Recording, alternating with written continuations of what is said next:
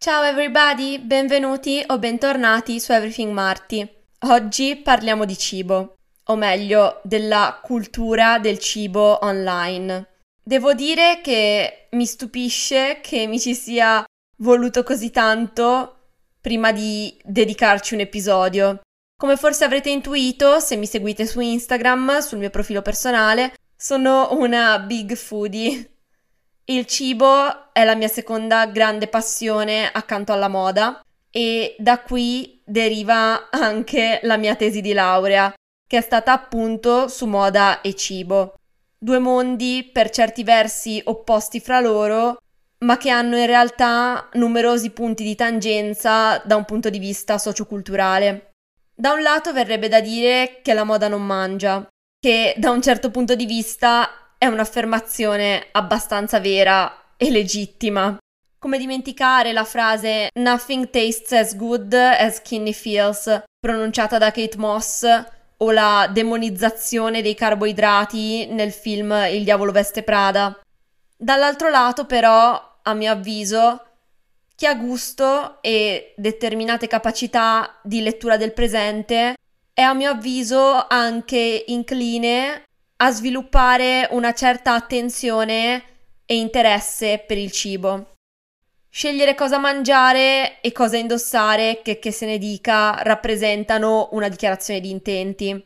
Entrambi infatti possono essere rappresentativi di uno stile di vita, così come di una nazione facendosi talvolta veicolo di valenze e significati trasversali, spesso connessi con messaggi provocatori e critici rispetto alla società di cui sono prodotto, ma anche specchio. Un secondo fun fact è che fu proprio la ricerca svolta per la parte scritta e visual propedeutica al progetto di tesi vero e proprio a farmi appassionare alla ricerca, all'analisi e alla scrittura, nonché alla condivisione del mio punto di vista che si è poi espressa nelle trend analysis su TikTok prima ed in questo podcast dopo. Dunque, buttiamoci a capofitto in questo deep dive sulla cultura del cibo online, dall'analisi delle implicazioni dei classici What I Eat in a Day agli hot chef che hanno invaso le nostre For You page, passando per il cibo come status symbol e i punti di contatto fra cibo e moda, fino ad arrivare alle Food Eat Girls e molto altro. Piccolo disclaimer, ahimè farò anche un breve accenno a DCA, body shaming e grassofobia, ma veramente breve e poco approfondito perché nonostante io conosca molto bene queste tematiche e le viva anche da un punto di vista personale, parlarne è molto difficile. Quello che non dà fastidio a me potrebbe urtare la sensibilità di qualcun altro e via dicendo. Dunque, se non vi va, sentitevi liberi e libere di skippare quella breve incursione quando si presenterà, anche se non penso sinceramente di andare a toccare punti particolarmente sensibili o triggeranti. Bene, qualcosa mi dice che uscirà un episodio bello corposo. Dunque, senza perdere altro tempo, let's get into it.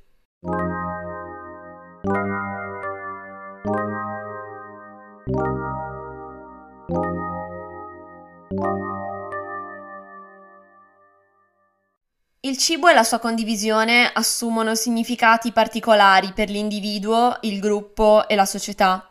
Per sua natura il cibo racchiude un significato simbolico e relazionale, che va oltre il valore nutritivo e la necessità fisica di alimentarsi. Il cosa e il come mangiare sono intesi come un insieme di prodotti e convenzioni dal preciso significato identitario. L'elemento della condivisione, di gusti sia in materia di cibo che da un punto di vista estetico, può dunque costituire il motivo di ingresso in una comunità, rendere le persone parte integrante della stessa cultura, metterle in comunicazione facendoci avvicinare ai nostri simili e differenziandoci da coloro che hanno abitudini e personalità differenti dalla nostra. Dunque, siamo quello che mangiamo e forse gli scatti con protagonista il cibo che condividiamo sui social dicono di più di noi di quanto non faccia un selfie. Oggigiorno sempre più persone sono entusiaste al pensiero del ristorante in cui andranno a cena e di provare qualcosa di nuovo. Apparentemente il cibo, gli ingredienti e i ristoranti sono diventati parte integrante della cultura pop come mai prima d'ora. Nell'ultimo periodo, ad esempio, fare colazione al bar, provare nuove caffetterie e paste sembra essere diventato un pensiero fisso di tutti. Il risultato? In una città come Milano, ad esempio, specialmente durante il weekend, è diventata ormai una missione anche solamente prendere un croissant da sport. Questa nuova moda è particolarmente palese sui social, invasi da un'infinità di video diversi, ma sempre a tema colazioni e pasticceria.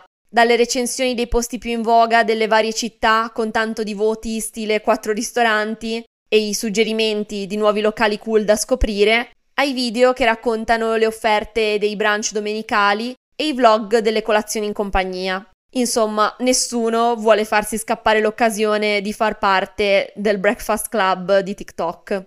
Chiaramente questo discorso non vale per qualsiasi bar e nemmeno per tutte le città d'Italia, ma è evidente che sempre più persone che prima si accontentavano di un semplice caffè veloce al bancone si stiano appassionando al mondo di torte, vinoiserie e sfogliati di qualità o vogliano provare qualcosa di nuovo, come i cinnamon roll svedesi e i New York croissant rotondi. Uno degli esempi italiani più noti di questa ossessione per la pasticceria è il viralissimo Krubik, il croissant cubico ripieno di crema pasticcera alla vaniglia, ideato da Matteo Baronetto per la Farmacia del Cambio di Torino. Il locale è aperto dal 2014, ma solo di recente è diventato una vera e propria meta di pellegrinaggio, e questo grazie a TikTok, of course. Il dolce è stato inoltre in seguito copiato e riproposto in svariate altre pasticcerie d'Italia. Un altro caso di un prodotto spopolato di recente sui social è sicuramente il croissant XXL da intingere nel cappuccino proposto da Filippo Conticini a Londra e venduto per 25 sterline e solo su ordinazione. C'è da dire che la Gen Z fa molto più cloud curating rispetto al cibo. Frequentare, o meglio, farsi vedere, postarsi in determinati luoghi equivale ad associarsi ad una determinata sfera o gruppo sociale. A New York il Fanelli Café, che ha ben 103 anni, è sorprendentemente diventato un'istituzione, il posto in cui uscire ed essere visti. Spostandoci a Parigi troviamo invece la gelateria ed enoteca Folderol, la quale ha dovuto vietare ai suoi visitatori di sedersi sul marciapiede e persino di fare TikTok, perché la situazione stava letteralmente sfuggendo di mano. Di questo abbiamo parlato anche con Virgi nell'episodio sul gatekeeping, che a proposito, se non avete visto, vi consiglio di recuperare. Quelli appena elencati sono solo alcuni dei risultati del nuovo meccanismo incentrato sulla viralità. Che si tratti di Instagram o più probabilmente di TikTok, spottare e prendere d'assalto i posti preferiti dalle persone cool o in the know è solo l'ennesimo guilty pleasure di una generazione ossessionata dalla curatela della propria identità e da una sete di unicità che paradossalmente ci conduce ad uscire tutti negli stessi posti. Questa ricerca spasmodica della viralità da parte degli stessi ristoranti ha appunto delle conseguenze negative che si riflettono sulla qualità del servizio, la qualità dei piatti e l'accessibilità di questi posti. Ristoranti come Folderol hanno dovuto assumere buttafuori per tenere sotto controllo la folla dopo essere diventati virali. E Grub Street ha inoltre riferito che i ristoranti si impegnano sempre di più nel creare piatti food porn, alla disperata ricerca della notorietà portata dal giusto contenuto da acquolina in bocca su TikTok. Questo tipo di approccio alla cucina, potremmo dire clickbait, ha portato i ristoranti ad enfatizzare i loro piatti con espedienti visibili assimilabili ai gimmick che abbiamo visto spopolare nella moda negli ultimi anni. E talvolta è diventato molto comune che determinati posti si rivelino tutto fumo e niente arrosto, proprio per questa curatela estrema della loro online personality che non si riflette poi sulla qualità delle loro proposte. Seppur i food content siano popolari sui social fin quasi dalla nascita di questi, la recente passione collettiva per l'arte culinaria può essere fatta risalire a quando tutti si cimentarono nel fare il pane durante il lockdown. Chiusi in casa a prendersi cura del proprio lievito madre, in mancanza di cene fuori, degustazioni, eccetera, siamo stati spinti a sperimentare da noi per replicare tali esperienze e i contenuti incentrati sul cibo sono tornati molto utili, sia che si trattasse di ricette di persone che già cucinavano o condividevano ricette online o di contenuti di cucina casalinga di neofiti che facevano più o meno le nostre stesse cose. Per la mia generazione cucinare sta assumendo un significato che va oltre al semplice diventare autosufficienti. Stando ai ricercatori, imparare a cucinare, anche se è iniziata come evasione dalla pandemia o come mezzo per risparmiare in una situazione economica svantaggiosa, è diventato uno degli indicatori chiave dell'identità per la Gen Z. Siamo una generazione che tende a definirsi attraverso i propri hobby, molti dei quali scoperti online talvolta, come saper montare un video o lavorare a maglia.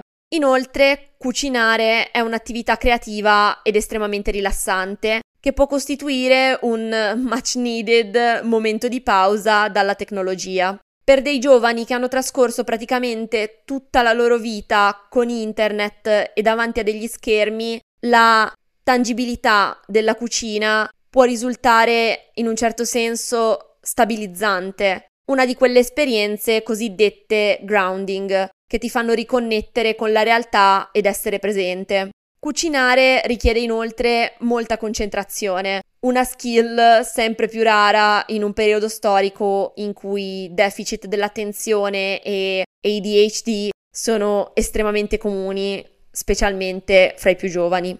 Nel mio ultimo video su TikTok, a proposito della sfilata pre-fall di Balenciaga avvenuta a Los Angeles la settimana scorsa, ho accennato ad Year One e al fenomeno delle persone che provano l'ebbrezza della ricchezza acquistando frullati overpriced nel celebre supermercato slash caffè di Beverly Hills, il quale ha appunto collaborato con Balenciaga per questa collezione ispirata alla celebrity culture.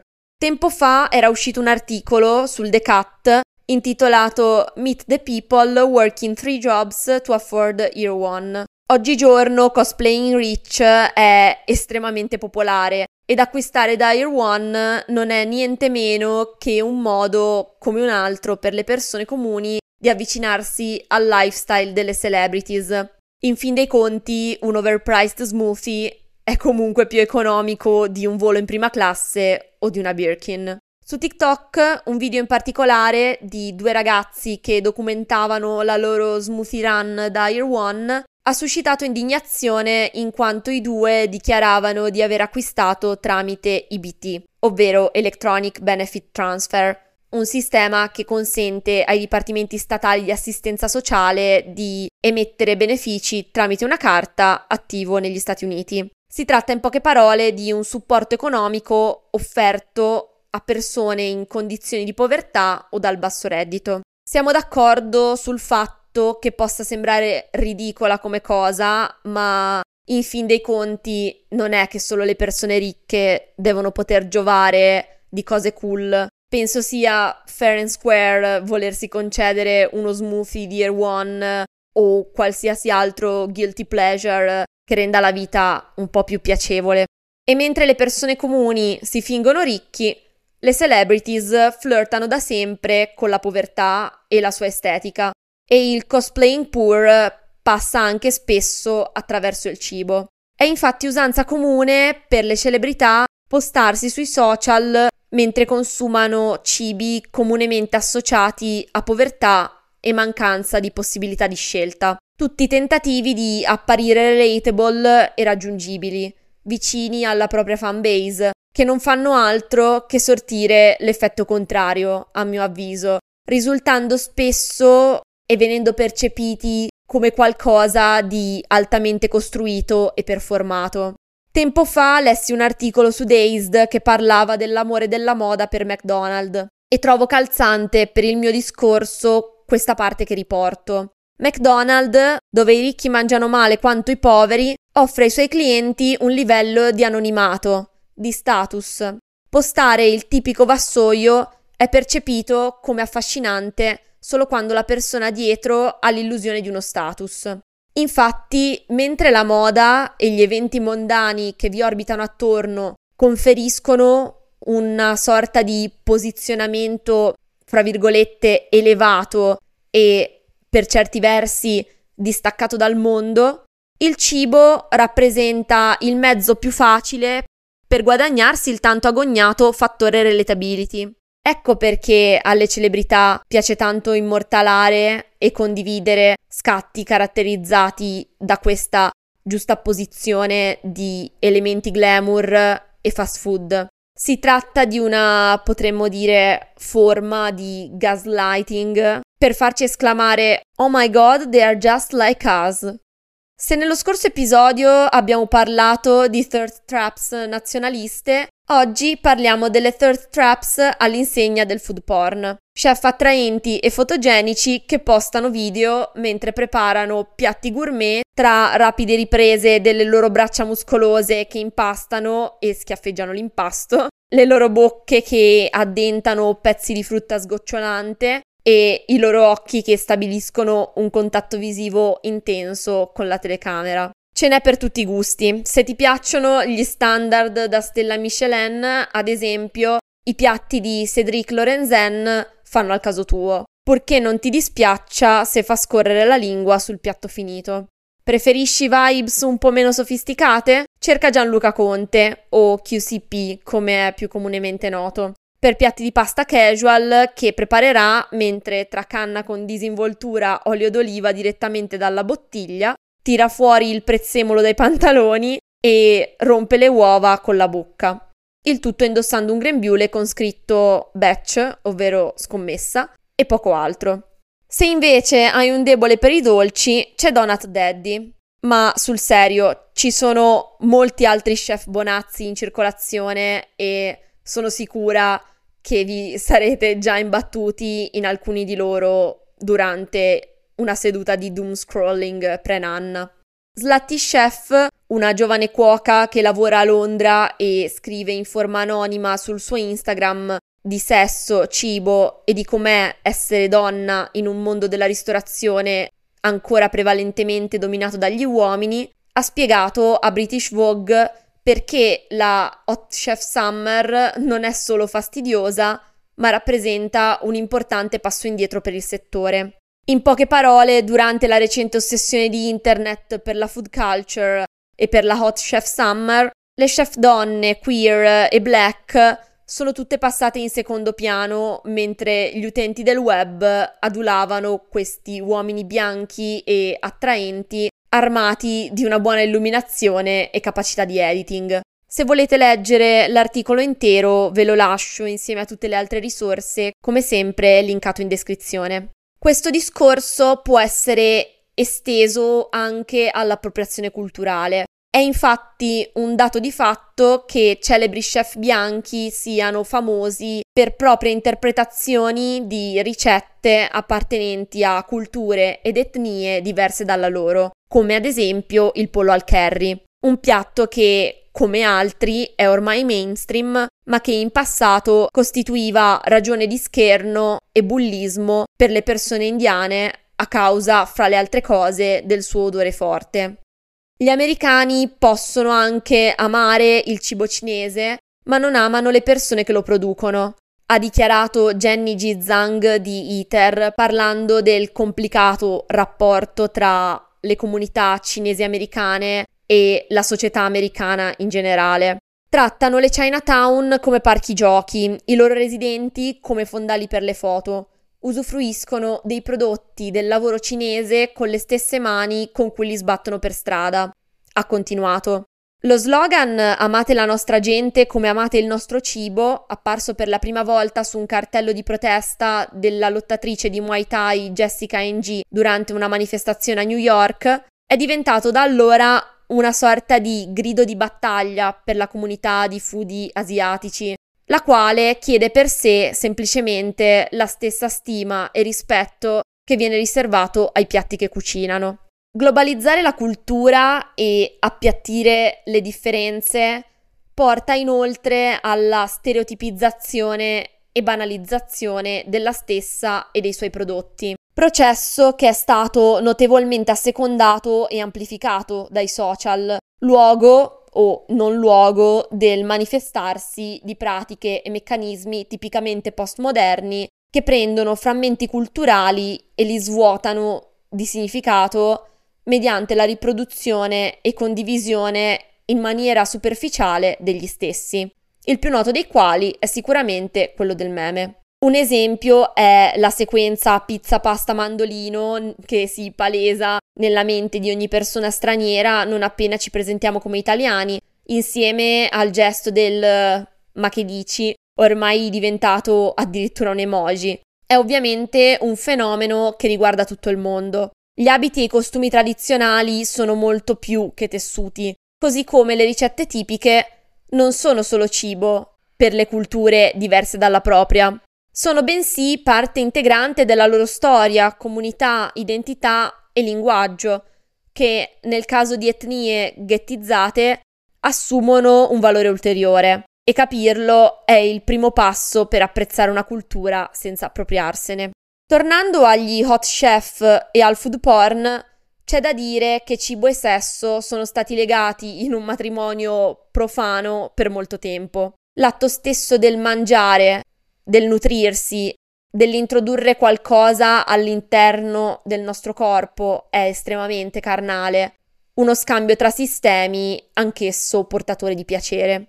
Nel lavoro dell'artista Sara Lucas, ad esempio, gli oggetti organici vogliono ricordarci che il sesso non è un atto speciale o sacro, ma qualcosa di quotidiano. Sfruttati in forza della loro più violenta e sgradevole evidenza, frutta e verdura vengono impiegati per creare situazioni essenzialmente brutali, attraverso le quali l'artista descrive tutto quel repertorio legato alla quotidiana trattazione del sesso e dei corpi maschili e femminili. Vi è poi l'artista multimediale Stephanie Sarli, la quale suscitò scalpore e divenne virale con la sua pratica di fruit fingering, costituita da filmati di lei che accarezza e palpa in maniera molto esplicita pezzi di frutta succosa e carnosa. L'intento qui è quello di sfidare la percezione sociale del corpo e la sessualità femminile e la sua rappresentazione artistica attraverso l'empowerment della vagina e dello sguardo femminile. Mi piace trattare elementi domestici, ipersessualizzazione delle donne e della cultura clickbait del porno su internet con motivi food fetish. Sto parodiando questo nel mio lavoro, ha affermato l'artista. Ed anche se il progetto è iniziato come una esplorazione di texture e sensualità, il lavoro di Sarli si è evoluto spontaneamente in un terreno di confronto su censura e maschilismo provocazione sessuale, ma anche politica. Anche numerosi fotografi e registi sono soliti ricorrere al cibo per rappresentare scene erotiche. Fra le più famose ricordiamo la scena del frigorifero di nove settimane e mezzo, la scena con protagonista un tuorlo d'uovo crudo del film giapponese Tampopo e la scena dell'aragosta di Harry ti presento Sally. Ma cosa si nasconde dietro a questa sorta di edonismo mentale? Che cosa crea quel legame inscindibile e inspiegabile che esiste da sempre tra cibo, eccitazione e desiderio? Se lo sono chiesti di recente sia alcuni scienziati che degli psicologi cognitivi, arrivando a risultati davvero interessanti, come il fatto che, per esempio, è proprio nell'attesa del cibo che sta l'eccitazione maggiore. Non tanto dunque nel suo consumo, ma nella sua bramosia. Un altro recente studio ha inoltre dimostrato come guardare le pubblicità di cibo ipercalorico sia addirittura saziante, seppur solo temporaneamente trattandosi pur sempre di un consumo virtuale.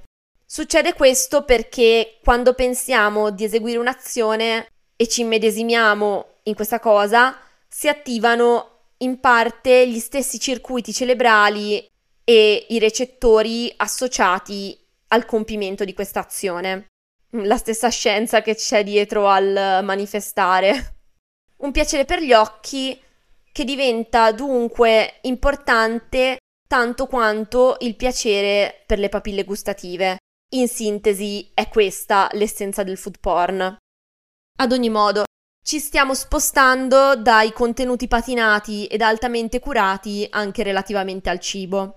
A questo proposito, ormai un paio di anni fa, come vuole il tempo, mi sembra ieri, si era parlato molto della youtuber e tiktoker nippo-californiana Emily Marico e del suo modo nuovo di trattare il cibo sui social, estremamente semplice e proprio per questo speciale. Emily ha avuto successo perché ha rappresentato, e tuttora rappresenta, lo zeitgeist del momento. Incarna un certo modello riconoscibile, stile di vita minimale, viso acqua e sapone, vorresti essere lei e puoi.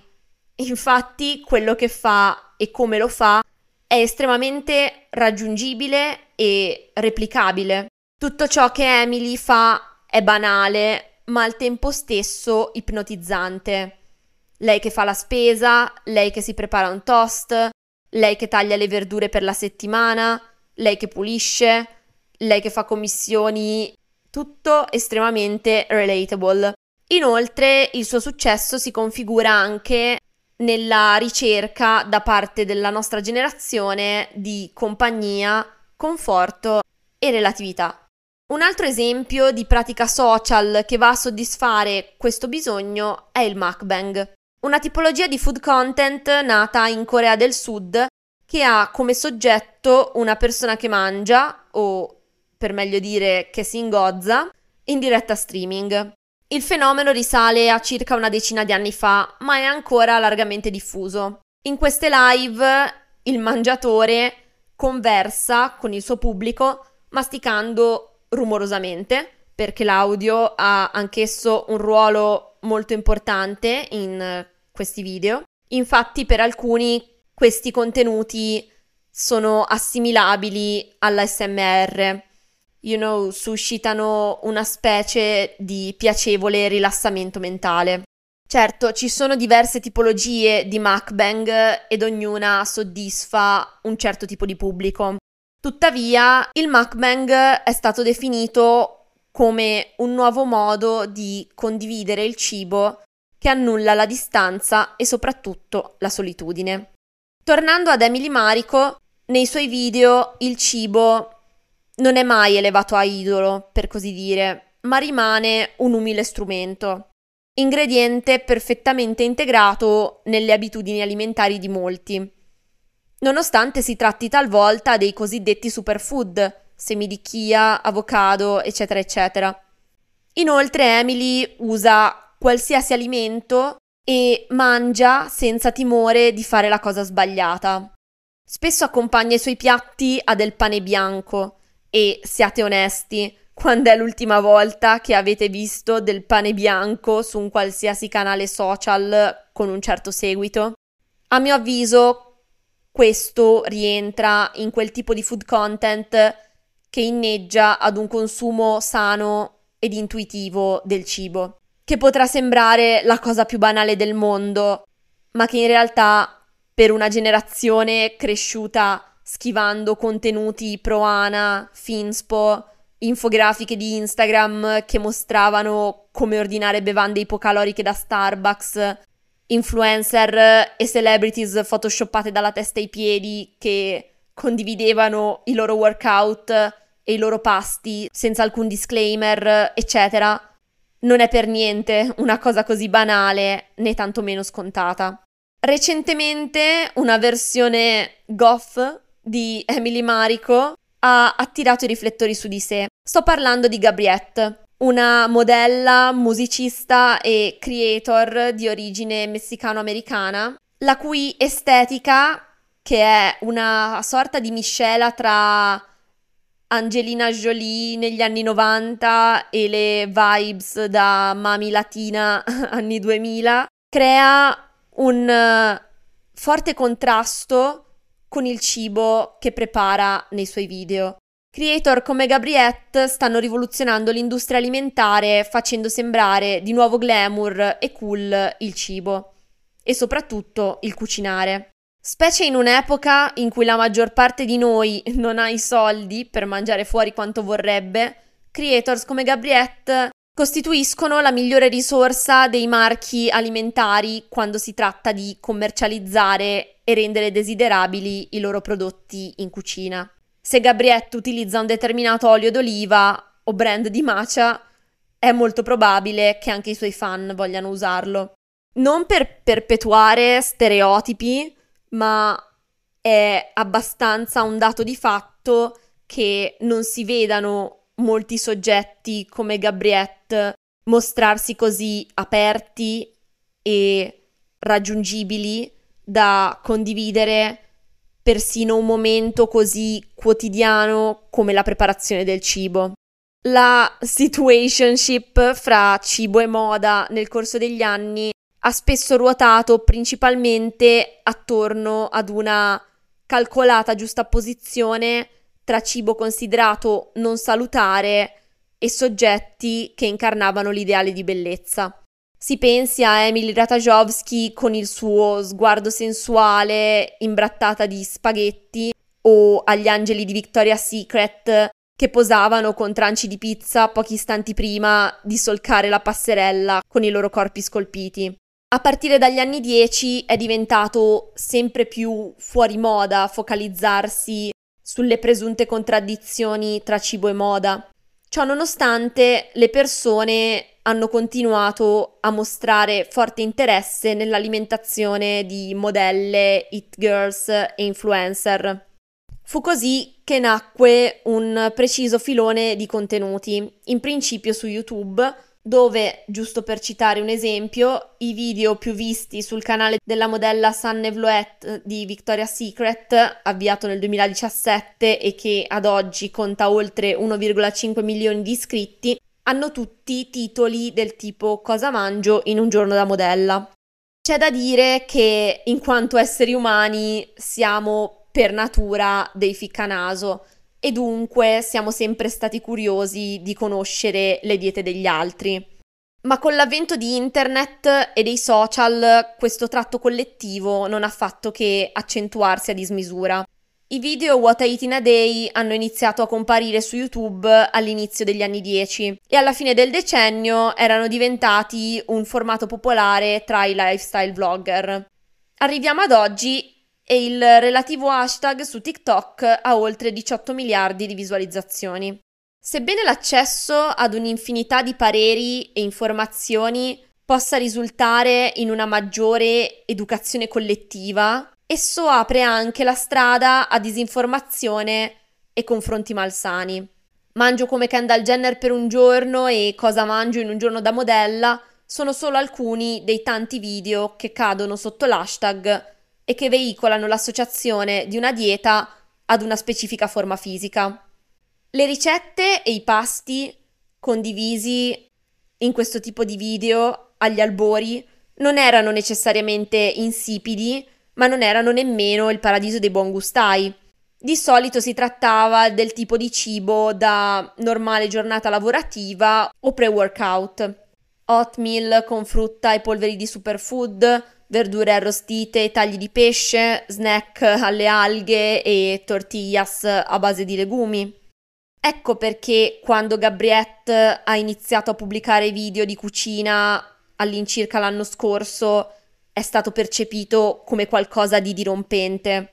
Gabriette non prepara Buddha Bowls, né si sta semplicemente rifocillando in un set at leisure, bensì glassa torte al cioccolato indossando Mugler. Gabriette e le sue colleghe, perché non è certo l'unica modella hit girl ad averci fatti entrare nella sua cucina, rappresentano in un certo senso un antidoto all'archetipo dell'influencer di Los Angeles che acquista prodotti overpriced esclusivamente dai One e che può permettersi di seguire determinati piani alimentari. Figure che sembrano sempre più fuori dal mondo e distanti in questo periodo di piena crisi.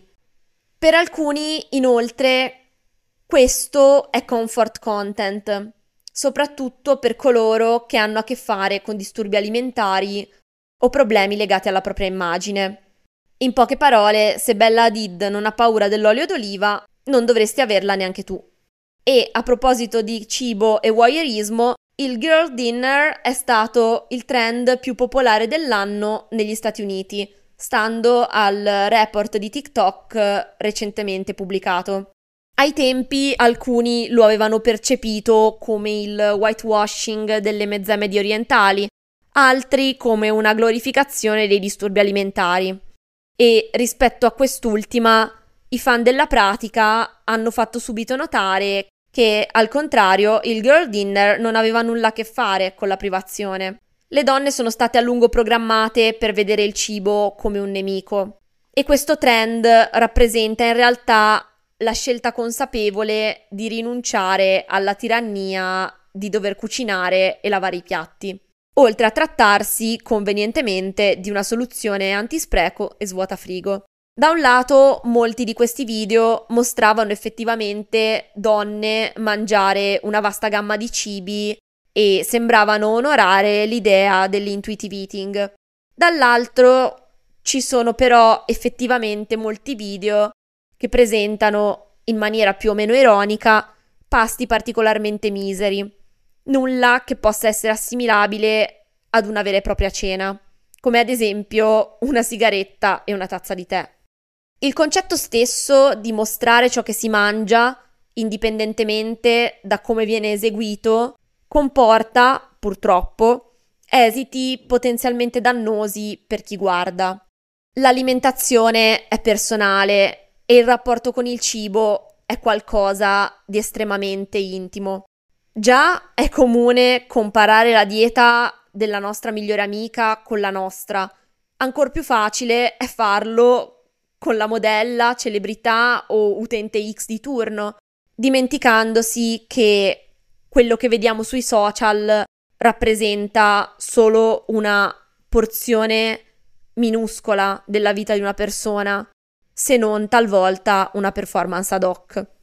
Il Girl Dinner è stato, in definitiva, solo l'ultimo di una lunga serie di trend che ci permettono di sbirciare nel piatto degli altri tra respirazione e giudicare.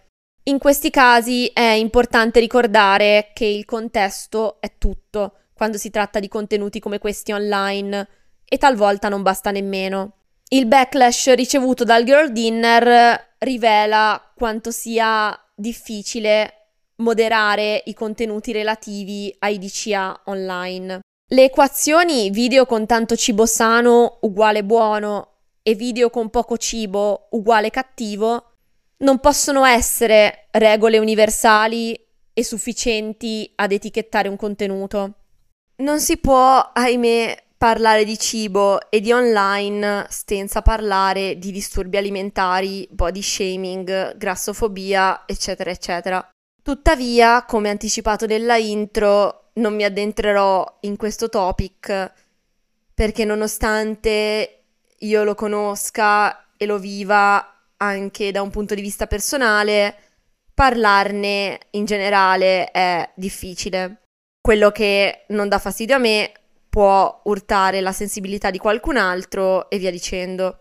Però con le feste imminenti ci tengo a ricordare a chi ha un rapporto complicato con il cibo o con il proprio corpo un paio di cose. Da una persona che ci è passata e che tuttora non è sempre a suo agio in queste situazioni o ha finto che non ci fosse un problema. Mangiare più del normale o cose diverse dal solito in un'occasione specifica non fa assolutamente niente e anche se fosse che si prenda peso o ci si senta gonfi, non è uno qualcosa di irrimediabile e due qualcosa di automaticamente negativo. Overfincare ed ossessionarsi su questo, al contrario, comporta il non godersi appieno momenti che dovrebbero essere rilassanti e piacevoli. C'è da dire poi che le persone che non vivono determinate cose o non sono educate per motivi generazionali o sono semplicemente poco empatiche, spesso sono le prime a parlare e a fare commenti e quando sono membri della propria famiglia questo fa ancora più male. Se siete il bersaglio diretto di commenti spiacevoli e insensibili da parte dei parenti, per favore fateveli entrare da un orecchio e uscire dall'altro. Se invece vi trovate ad essere fruitori passivi dei discorsi sul peso, l'aspetto fisico o le abitudini alimentari di qualcuno, fate quello che potete per mettervi un punto o sensibilizzare su quanto ciò sia sbagliato. Body shaming, grassofobia e questo parlare di corpi come di cose da risolvere sono problemi di tutti e tutte. E dopo le feste, quando voleranno buoni propositi da tutte le parti, ricordate che un paio di abbuffate non sono peccati da cui doversi redimere al più presto. In generale, dovremmo prestare tutti molta attenzione a come parliamo di cibo, grasso e simili attorno alle altre persone. Non sappiamo mai cosa potremmo andare a toccare o triggerare ed è meglio essere cauti, gentili, rispettosi e delicati con tutti e tutte. Sono consapevole che è estremamente difficile sfuggire alla diet culture online o evitare contenuti triggeranti, disinformativi o mettere a confronto se stessi con le persone che si seguono. Quello che mi sento di consigliare è di cercare di curare il proprio spazio online gli algoritmi per quanto possibile a mostrarci contenuti sani o neutrali, anche se la soluzione migliore rimane sempre scollegarsi. Dunque, in luce di queste tendenze, quale sarà il futuro del cibo secondo voi? A mio avviso, indubbiamente, le contaminazioni fra cibo e moda diventeranno sempre più frequenti e popolari, sia che si tratti di marchi che sponsorizzano pop-up, supper club o eventi comunitari, sia che si tratti di designer che creano i propri universi anche attraverso cibo e ristorazione. Il cibo è già per certi versi la nuova moda. Lo abbiamo visto con la rilevanza sociale che conoscere determinate chicche porta con sé. Al pari potremmo dire di possedere un pezzo d'archivio, con l'hype che circonda i locali cool e con il gatekeeping di chi tenta disperatamente di preservare il suo posto del cuore come farebbe con il suo designer del cuore. Penso inoltre che restock del frigo e rituali di preparazione di caffè e bevande fancy raggiungeranno la popolarità di Get Ready With Me e Fit Check. C'è da dire che c'è già infatti molta gente che apprezza questo tipo di contenuti. Direi che ho esplorato abbastanza per oggi. Spero questo deep dive vi sia piaciuto. Come sempre vi incoraggio a farmelo sapere rispondendo nel box che vi lascio sotto l'episodio se ascoltate da Spotify o scrivendomi in DM sul profilo Instagram di Everything Marty.